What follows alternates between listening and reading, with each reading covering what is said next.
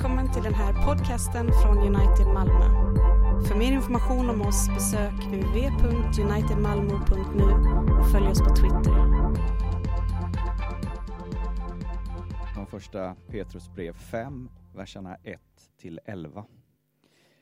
Jag uppmanar nu de äldste ibland er, jag som själv är en av de äldste och vittne till Kristi lidande och som också har del i den härlighet som kommer att uppenbaras.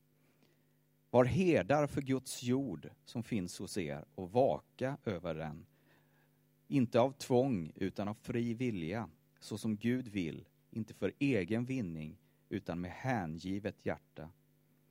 Uppträd inte som herrar över dem som kommit på er lott, utan var föredömen för jorden. När den högste herden uppenbarar sig ska ni få härlighetens segerkrans som aldrig vissnar. Likaså ni yngre, underordna er de äldre, och ni alla, klä er i ödmjukhet mot varandra. Ty Gud står emot de högmodiga, men de ödmjuka ger han nåd. Ödmjuka er alltså under Guds mäktiga hand, så skall han upphöja er när hans tid är inne. Och kasta alla era bekymmer på honom, ty han har omsorg om er. Var nyktra och vaksamma. Er motståndare djävulen går omkring som ett rytande lejon och söker efter vem han skall sluka. Gör motstånd mot honom, orubbliga i tron, och tänk på era bröder här i världen utstår samma lidande. All nåds Gud som har kallat er till sin eviga härlighet i Kristus, han skall upprätta, stödja, styrka och befästa er sedan ni en kort tid har lidit. Hans är makten i evighet. Amen. Så lyder Herrens ord.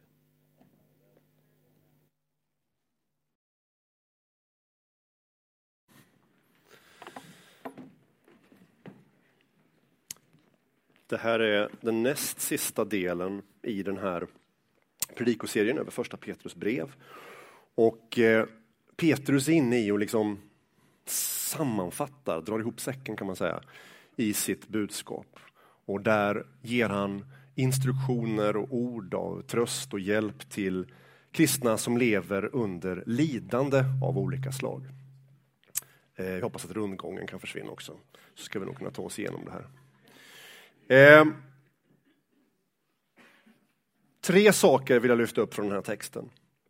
Det första är vikten av ett rätt perspektiv på livet. Och det är inte bara som en, som en liksom punkt här som Petrus tar upp, utan det genomsyrar ju hela texten och hela det här brevet. Lägg märke till att den här texten liksom rör sig kring två poler. Eh, den ena polen är lidandet här och nu och den andra är härligheten som väntar oss. Och den här spänningen mellan de här polerna, de är ju inte bara centrala här i första Petrus brev, utan i hela Nya Testamentet och det, det är liksom ett grundmönster i det kristna livet.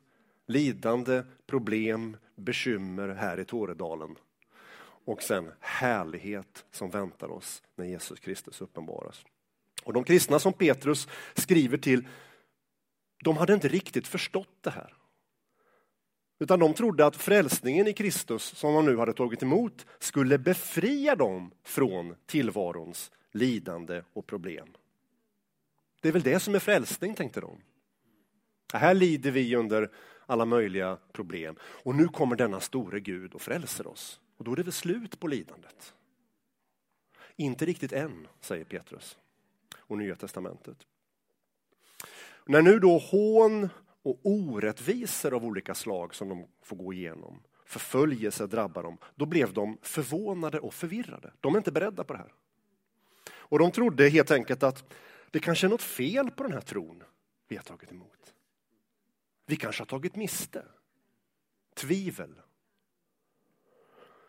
De kunde alltså inte se Gud i det de gick igenom, för Gud såg inte ut så där. Gud rör sig bara i triumf buller och bång. Han sveper undan alla problem. Och helt plötsligt så ska de försöka tro att Gud finns i lidande och bekymmer. Det är nytt för dem. Gud verkar inte bara i härlighet utan också genom lidande. Och Petrus skriver till dem för att försäkra dem om att de verkligen lever i Guds nåd. Det här är inget konstigt som har drabbat just er. Det är inget fel på er tro.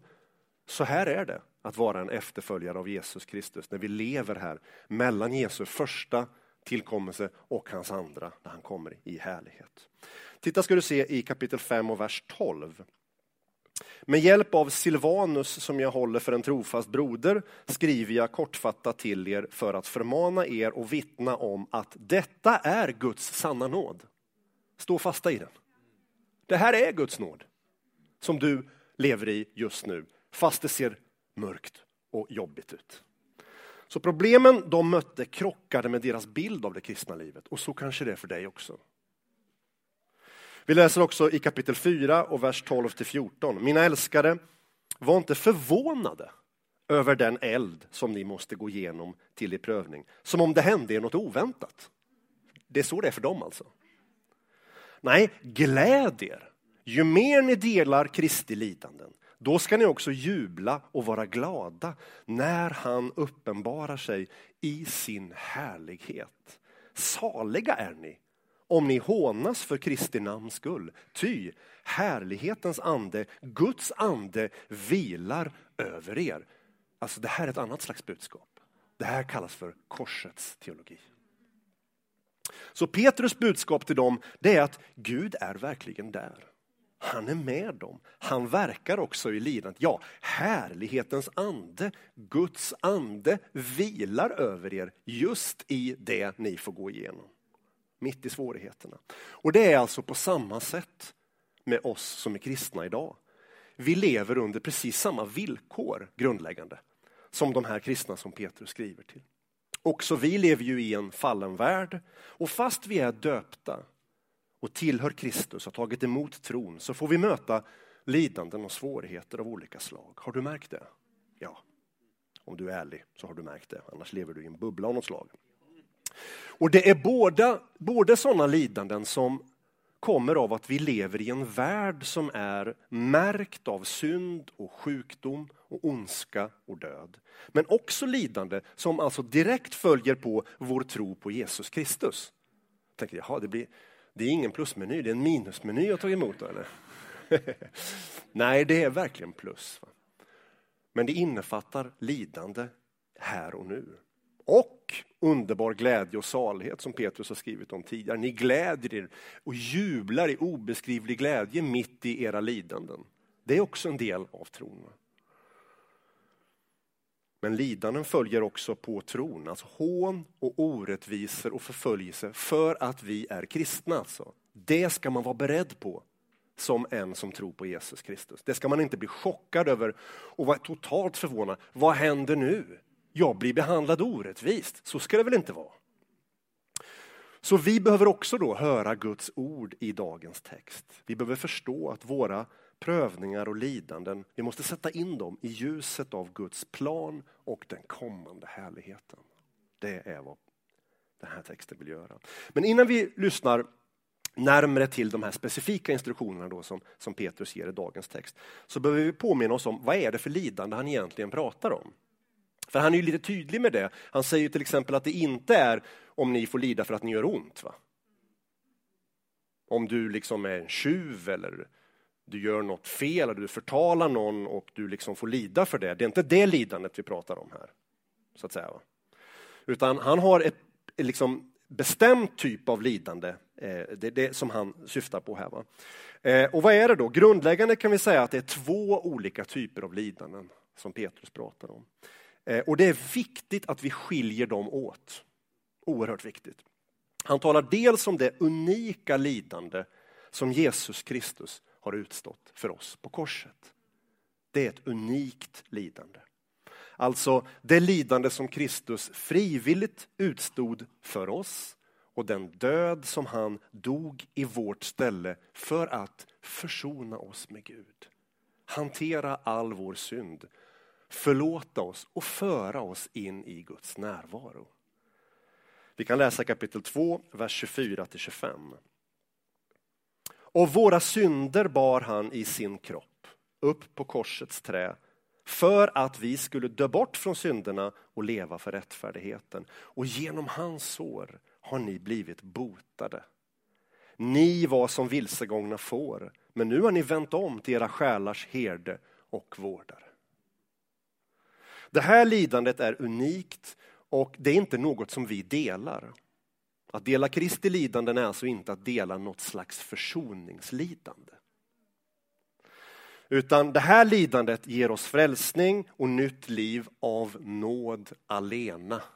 Det här är hjärtat i evangelium. Det enda vi bidrar till i vår frälsning, det enda vi bidrar med, det är vår egen synd. Och det är ju inget att kanske direkt hurra för, så att säga, att vara stolt över. Utan tvärtom, det är det vi behöver frälsas ifrån, oss själva och vår egen syndfullhet. Så inga egna gärningar spelar in här i det här lidandet. Allt beror på Kristus och inte på oss, för dig utgiven. Det är budskapet, det är evangelium. Men så talar Petrus om ett annat lidande. Han säger att Kristus med sitt lidande efterlämnade ett exempel för oss. Och det är ju inte försoningslidande. Va? Det är färdigt, det är klart. Försök aldrig gå in där.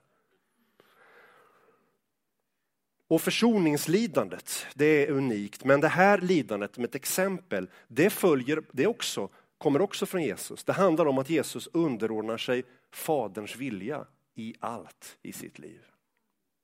Och Du kan tänka på slutet på Jesu liv, i Getsemane, i trädgården där han är och ber tillsammans med de här trötta lärjungarna ni vet, som somnar innan han ska dö. Och där ber han ju Gud om att få slippa det här lidandet. Alltså det är en sån vånda som han upplever där, Jesus, i sin själ. Att han säger att om det är möjligt på något sätt, så låt den här kalken gå förbi mig.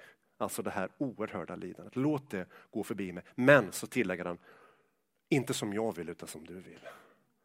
Alltså, han litar på att Guds vilja är det goda. Även om det är svårt och i hans fall, ingen, ingen har gått igenom ett sånt lidande och ingen kommer att gå igenom ett sånt lidande som Jesus Kristus gick igenom. Han var övertygad om att det är det goda. Och det är ett exempel för oss. Det är det exemplet, att lita på Guds vilja. Inte som jag vill Gud, utan som du vill. Så talar den som lever under korset. I tro underordnar man sig det som är Guds vilja. Så Kristan, Kristi lidande då i den här meningen är ett mönster för oss. Att våga lita på Gud. Det här är inte alltid enkelt. va? Det är därför vi behöver höra det här ordet. Att våga lita på Gud och att acceptera Guds vilja även när vägen är svår och när saker och ting inte blir som vi har tänkt eller velat. För så kan det bli ibland. Och det hade de kristna då, som Petrus skriver till, inte riktigt fattat. Så de är chockade, de är förvånade. Så här ska det inte vara. Och därför måste Petrus förklara för dem att det här som de nu möter, hån, förföljelser, orättvisor, det ingår i efterföljelsen av Jesus Kristus. Kapitel 2, vers 21-23 så säger Petrus. Detta har ni blivit kallade till, alltså det här lidandet. Kristus led ju i ert ställe och efterlämnade ett exempel åt er för att ni skulle följa i hans fotspår. Han hade inte begått någon synd och svek fanns inte i hans mun. När han blev smädad smädade han inte igen och när han led hotade han inte utan överlämnade sin sak åt honom som dömer rättvist. Den hållningen i lidandet. Det är att tro på Gud, att förtrösta på Gud. Så det är det första som jag vill lyfta fram ur den här texten. Eh, att ha ett rätt perspektiv på livet. Lidandet och härligheten. Det är helt avgörande för att vara en Kristi efterföljare. Det andra som han lyfter fram är vikten av ett gott ledarskap. Så det är inte bara så här att Petrus liksom slumpmässigt tänker att nu slänger vi in något om ledarskap här. Utan det är just i detta lidande, vad är det som behövs där? Ja, bland annat behövs ett gott ledarskap. Det är avgörande för att Kristi kropp, att kyrkan ska må bra och kunna följa Kristus, få sina behov tillgodosedda, växa i tron. Så gott ledarskap i kyrkan, det är naturligtvis alltid viktigt, men det blir ju ännu viktigare i svåra tider. När prövningar drabbar när tvivel kommer, där är det viktigt med ett gott ledarskap. Vad är det för slags ledarskap som behövs i kyrkan? Det är vad Petrus i ganska enkla ordalag här, så det här är ingenting som han djupdyker i, utan han nämner några saker som kännetecknar just ett Kristuslikt, korsmärkt ledarskap. Vi läser eh, vers 1-5. Jag uppmanar nu de äldste bland er, jag som själv är en av de äldste och vittne till Kristi lidanden och som också har del i den härlighet som kommer att uppenbaras. Ser du hela tiden detta lidandet här, härligheten som kommer att uppenbaras. Har också att göra med ledarskapet. Var herdar för Guds jord som finns hos er och vaka över den. Inte av tvång utan av fri vilja, så som Gud vill. Inte för egen vinning utan med hängivet hjärta. Uppträd inte som herrar över dem som kommit på er lott utan var föredömen för jorden. När den högste herden uppenbarar sig ska ni få härlighetens segerkrans som aldrig vissnar. Ledarna kallas här för äldste. Och det var ju egentligen en, en ledarskapsmodell kan man säga som den första kyrkan tog över från synagogan. Alltså den judiska gemenskapen hade äldste som ledare, kallades det. Bland annat därför att man ofta var äldre att det, det ligger liksom i sakens natur att om man har levt länge så har man erfarenhet och en klokhet som yngre har. Inte alltid, men det kan vara så. Så därför är ofta ledare äldre och bör nog vara det. De flesta av dem i alla fall. Och eh, förhoppningsvis lite klokare då. då. Äldste var de ledare i urkyrkan som hade hand om predikan och själavård. Predikan och själavården, alltså både förkunnelsen av ordet eh, sant evangelium och också tillbakavisa villolära. Det är det som är att vaka över eh, den här flocken. Vaka över den så att den får det som den behöver. Va? Både att ge mat och näring men också att mota bort vargar, falska läror. Det ligger i så att säga själva den undervisande delen. Och den andra delen är ju såklart den själavårdande. Va? Lyssnandet, vägledningen, hjälpen. Eh, i livet. Så i princip kan man säga att det som Petrus och Nya Testamentet kallar äldste, det är samma sak som våra dag, dagars pastorer eller präster. Det finns ingen sån här absolut ledarskapsmodell i Nya Testamentet. En del försöker hitta det, men det finns olika modeller faktiskt. Men, men principen är ju detta att det finns ledare såklart då, som, har, eh, som, är, som är insatta där av Gud för att vara till hjälp och stöd på olika sätt. Så du kan tänka på de här orden då som ord till kyrkans pastorer. Och Petrus, han är ju själv exempel på det slags ledarskap som han förespråkar när han kallar sig själv för en av de äldste. Märker ni det? Att han gör det. Alltså Petrus är inte vem som helst va? Sannerligen inte. Petrus är ju ändå den främsta aposteln. Så han skulle kunna säga i egenskap av den främsta aposteln har jag en del grejer att säga till er som ni måste följa. Han pratar inte så, utan han ställer sig jämsides med de här äldste i den här kampen och det säger, jag är precis som en av er. Jag är också en sån som är insatt för att bära ett särskilt ansvar för människor. Han tar det på största allvar. Och hela den här, de här orden som Petrus säger, du som kan din bibel, vet att det här ekar av Jesu ord till Petrus själv. Kommer ni ihåg de orden?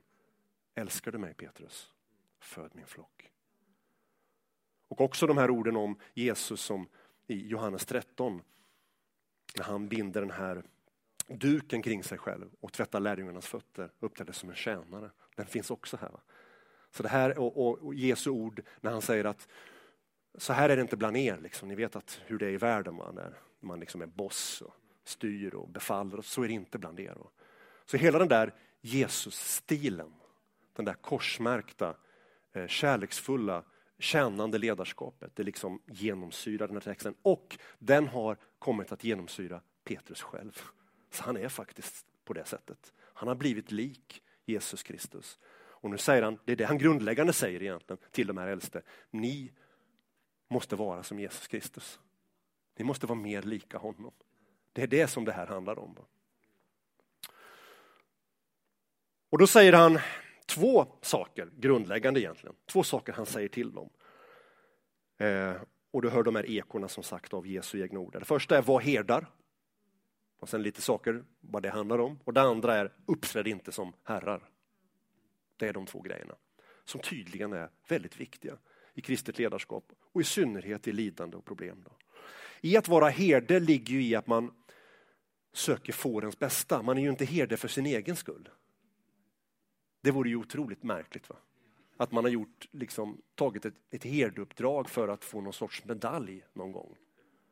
Jag har en enormt stor flock, större än alla andras.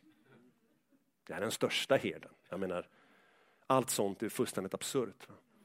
Utan herden har sitt hjärta för de här fåren och lär till och med känna fåren ju, vid namn. Asta, Bertil, jag vet inte vad de heter. Men det är fantastiskt det där faktiskt, att herdar faktiskt lär känna fårens namn. Och vad han säger det här då, som herde, då ska man tjäna villigt och glatt. Det är viktigt. Alltså pastor som ska byggas ut och ta över hela kosmos. Alltså det är ju, bort det va. Det är helt anti den här texten.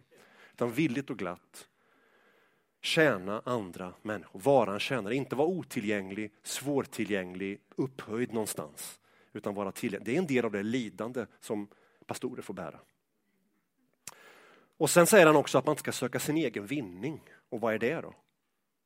Ja, det gäller ju förstås pengar. Eh, ledarna här var ju de som också hade hand om ekonomin faktiskt och pengarna. Så de skulle ju kunna sko sig på människor. Det får ni inte göra, säger Petrus. Absolut inte. Men det är inte bara det. I det här vinning ligger också i varför gör du det här? Det är det som är precis är Jesu ord till Petrus den där gången. Va? Älskar du mig? Föd mina får. Alltså han är ute efter drivkrafterna. Inte självpåtagna drivkrafter, riktiga drivkrafter.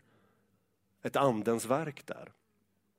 Inte söka egen vinning. Det handlar om att man är inte pastor för att man ska få status eller erkännande eller människors beundran. Den typen av ledarskap är fullständigt olämplig i Kristi kyrka. Och sånt måste bort, måste rensas bort och brännas bort av Guds helighet. En herde i Guds församling måste se över sina motiv alltså och inte låta sånt vara drivkrafter för ledarskapet. Och Petrus är noga med det här därför att Gud är noga med det här. Det är aldrig pastorns kyrka, kan aldrig vara pastorers kyrka. Det är Guds kyrka, det är Guds församling. Det är därför det här är viktigt. Och i allt så ser vi att det här ledarskapet ska kännetecknas av någonting, ett ord som dyker upp här flera gånger, ödmjukhet. Men det betyder ju inte att pastorer ska vara mjäkiga typer, sådana som inte vågar liksom titta en i ögonen och så. För sånt kan vara, vi kan tänka kanske på ödmjukhet så idag, va? att man är allmänt mesig och vågar inte säga någonting. Och sådär, va? Så är det ju inte. Utan eh, det är inte, inte mesighet här va, som är ödmjukhet. Och det handlar inte om att de inte är frimodiga i att pro proklamera Guds ord och sånt, men det betyder att de inte är bossiga typer.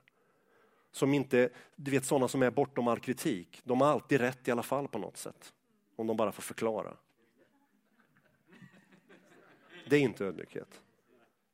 För väldigt ofta har man ju fel. Och Jag har märkt en sak, det här, det här är jobbigt, du kanske också har märkt det. Att det är nästan all kritik jag har fått någon gång, även när den har varit uppe, liksom fel sådär. Det finns nästan alltid någonting där som också är sant. Eller hur? Skit också. Och att den personen ska få säga det till mig. Som ju själv är mycket, mycket värre. Det är så där det funkar. va? Stoltheten i en hittar alltid någonting och för att finna någon slags rättfärdighet i detta att det ska inte, jo, ja, men det ska inte du säga. Eller om det inte är det så är det i alla fall inte på det sättet. Har ni, ja, eller hur? Men inget av det där håller ju egentligen.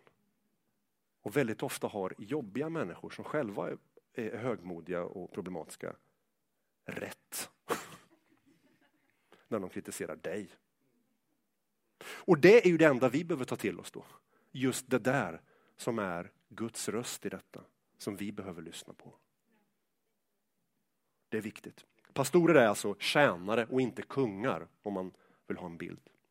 Det är tjänarens roll, inte kungens roll. Inte liksom boss. Sådär, va? Och som jag nämnde tidigare, orden från Jesus när han tvättar lärjungarnas fötter. Det, är liksom, det, det tänker jag på hela tiden när jag läser den här texten. Det är en sån vacker bild. Va? Jesus själv. Han skulle verkligen kunna bossa folk omkring. Aldrig att han gör det. På andra hållet gäller ju då också att kyrkan bejakar det här ledarskapet. Det står ju om det också. Underordnade, de äldre står det, ofta för att de är äldre och ni är yngre. Så att den, den aspekten finns där, men det, det, är naturligtvis ord till kyrkan där. Och Det ser vi på andra ställen i Nya Testamentet. Låt inte det här vara en stor plåga och bekymmer för eh, de som är insatta som ledare. Utan vandra i ödmjukhet ni också. Va? Eh, för pastorer är ju inga övermänniskor. Det kommer ju alltid gå att hitta massa fel här. Ja, den där grejen. Du vet va? Jag visste det. Så. Ja, men det är inte kallelsen till dig och mig här. Utan det är att också vandra i, i ödmjukhet. Så pastorer är inga övermänniskor, de är förlåtna syndare som du och jag. Vi ska ta emot deras tjänande ledarskap i ödmjukhet. Det är Guds ordning. Det tredje och sista som jag vill lyfta fram från den här texten, det är att förtrösta på Gud och stå fast i tron. Det genomsyrar hela texten också. Vi läser kapitel 5 igen, då, vers 6 7. Ödmjuka er alltså under Guds mäktiga hand. Så ska han upphöja er när hans tid är inne. Ser ni igen det där? Här och nu. Det är lidandet igen och sen när tiden är inne ska han upphöja er. Där kommer härligheten. Och kasta alla era bekymmer på honom, ty han har omsorg om er. Är inte det underbara ord? Det är såna här kylskåpsord. Va? Det är bra. Låt det vara kylskåpsord. I lidandet, vad vi nu går igenom, så uppmanas vi alltså av Petrus att ödmjuka oss under Guds mäktiga hand. Vad betyder det? Vad är det för någonting? Ja, att ödmjuka sig under Guds hand i det här sammanhanget och i hela brevets sammanhang handlar om att vi helt enkelt bejakar att Gud är med oss och leder i allt som möter oss i livet. Alltså att allt i vårt liv faktiskt ligger i Guds hand. Det är en utmaning för tron. Är det inte det? Det är inte alltid lätt att tro det.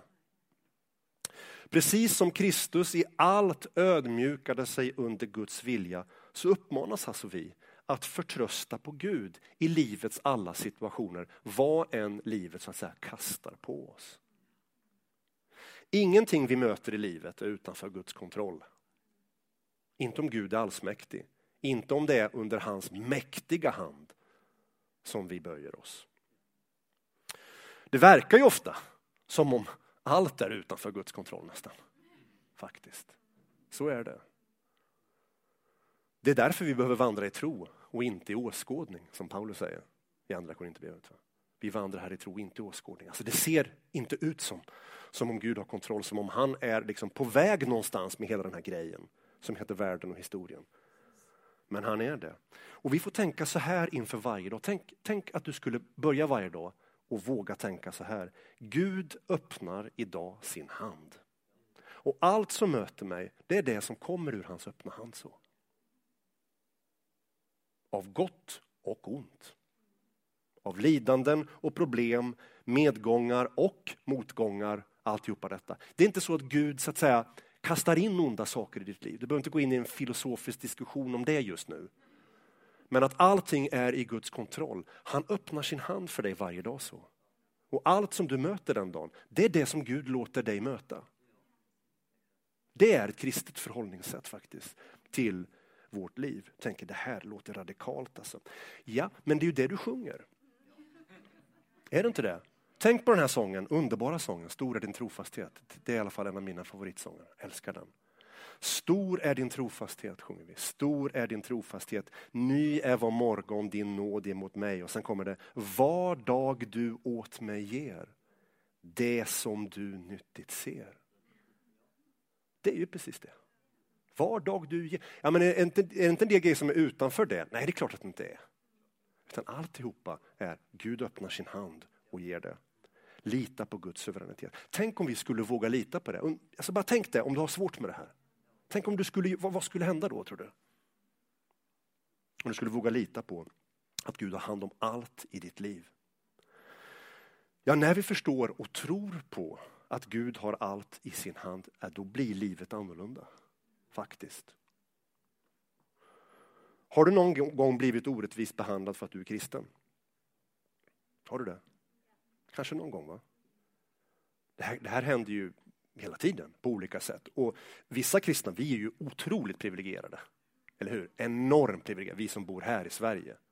För det kan göra att vi missar något jobb eller något sånt där. Vi blir åsidosatta och man tystnar kanske när vi kommer eller vad det kan vara. sånt där. Det är liksom på den nivån. Va? Det finns ju mycket, mycket värre saker. Kristna som verkligen riskerar till och med sina liv. Och de blir sannerligen orättvist behandlade. Men ändå, vi, vi behöver inte gå ut där. Vi tar det här där vi är i, i, i vårt liv. Men om man blir åsidosatt, kanske kränkt också för att man är kristen. Alltså det här händer ju, ta till exempel, kommer ni ihåg tillsättningen av rektor för Lunds universitet? Per, som blev rektor där, så han var kristen då, gick ut med det. Och det blev ju stora protester och obegripliga resonemang om varför inte han skulle vara rektor. Som enbart handlade om att han faktiskt hade varit pingstvän en gång. Så orättvis, så att säga, Orättvis behandlad, skulle kunna miss, eh, blivit av med det jobbet. Hur, hur mycket sånt sker inte som inte är liksom i offentligheten? Och så här. Sånt händer faktiskt. Orättvisor. Vad är din och min reaktion i sådana lägen? Det kan vara andra saker också. Att man blir marginaliserad och sidosatt. Ja, spontant vill man ju ge igen, eller hur? Bli högljudd. Protestera, kräva sin rätt. Kanske hämnas på något sätt. I efterhand. Har du närt några sådana drömmar någon gång? Det är jobbigt det där, man går och pratar med sig själv. Det är som två personer. Va?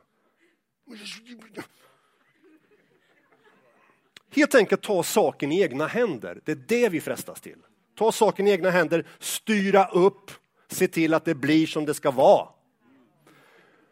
Men visst är det också väldigt jobbigt att leva på det sättet.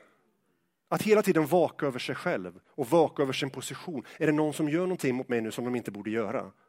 Det måste jag ha koll på. Det måste jag, och det måste jag gå emot på något sätt. Jag måste prata med folk, ringa. Du, eh, har, du hört, alltså, har du hört att det är någon som försöker göra något med mig i det här? va? Ja. Mm. Hela det, det är ett jobbigt sätt att, att leva, eller hur? Det är jobbigt att bevaka sin position, bevaka sin rätt. Men tänk om vi inte behöver leva så.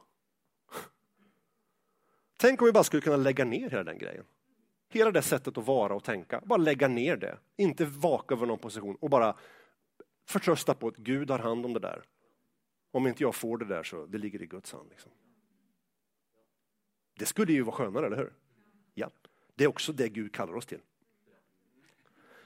Det är precis vad Gud kallar oss till i dagens text. Att ödmjuka oss under Guds väldiga hand och lita på honom istället för att strida för oss själva. Det är det det handlar om.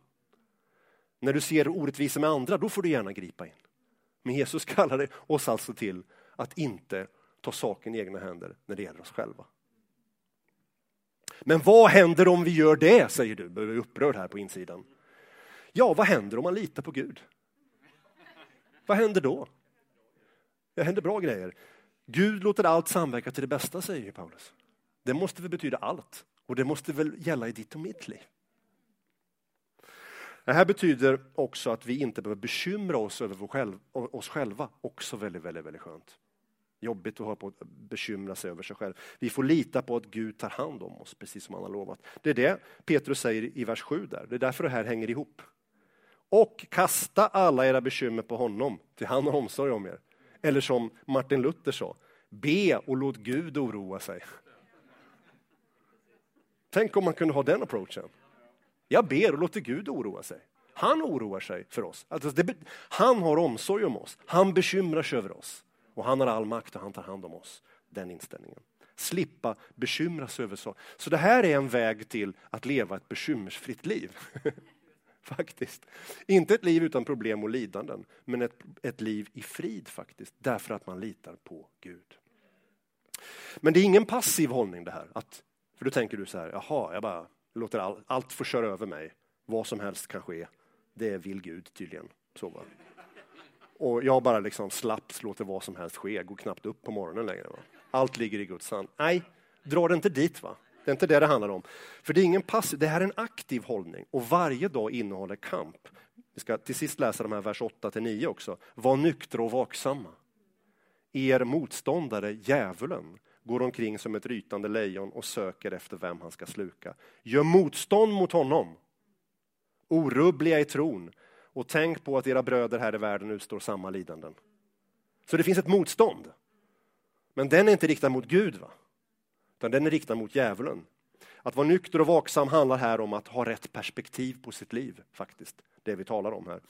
Och när vi får möta svårigheter för att vi är kristna så då kan man ju lätt känna sig ensam. Ingen vet vad jag går igenom. Har du känns så?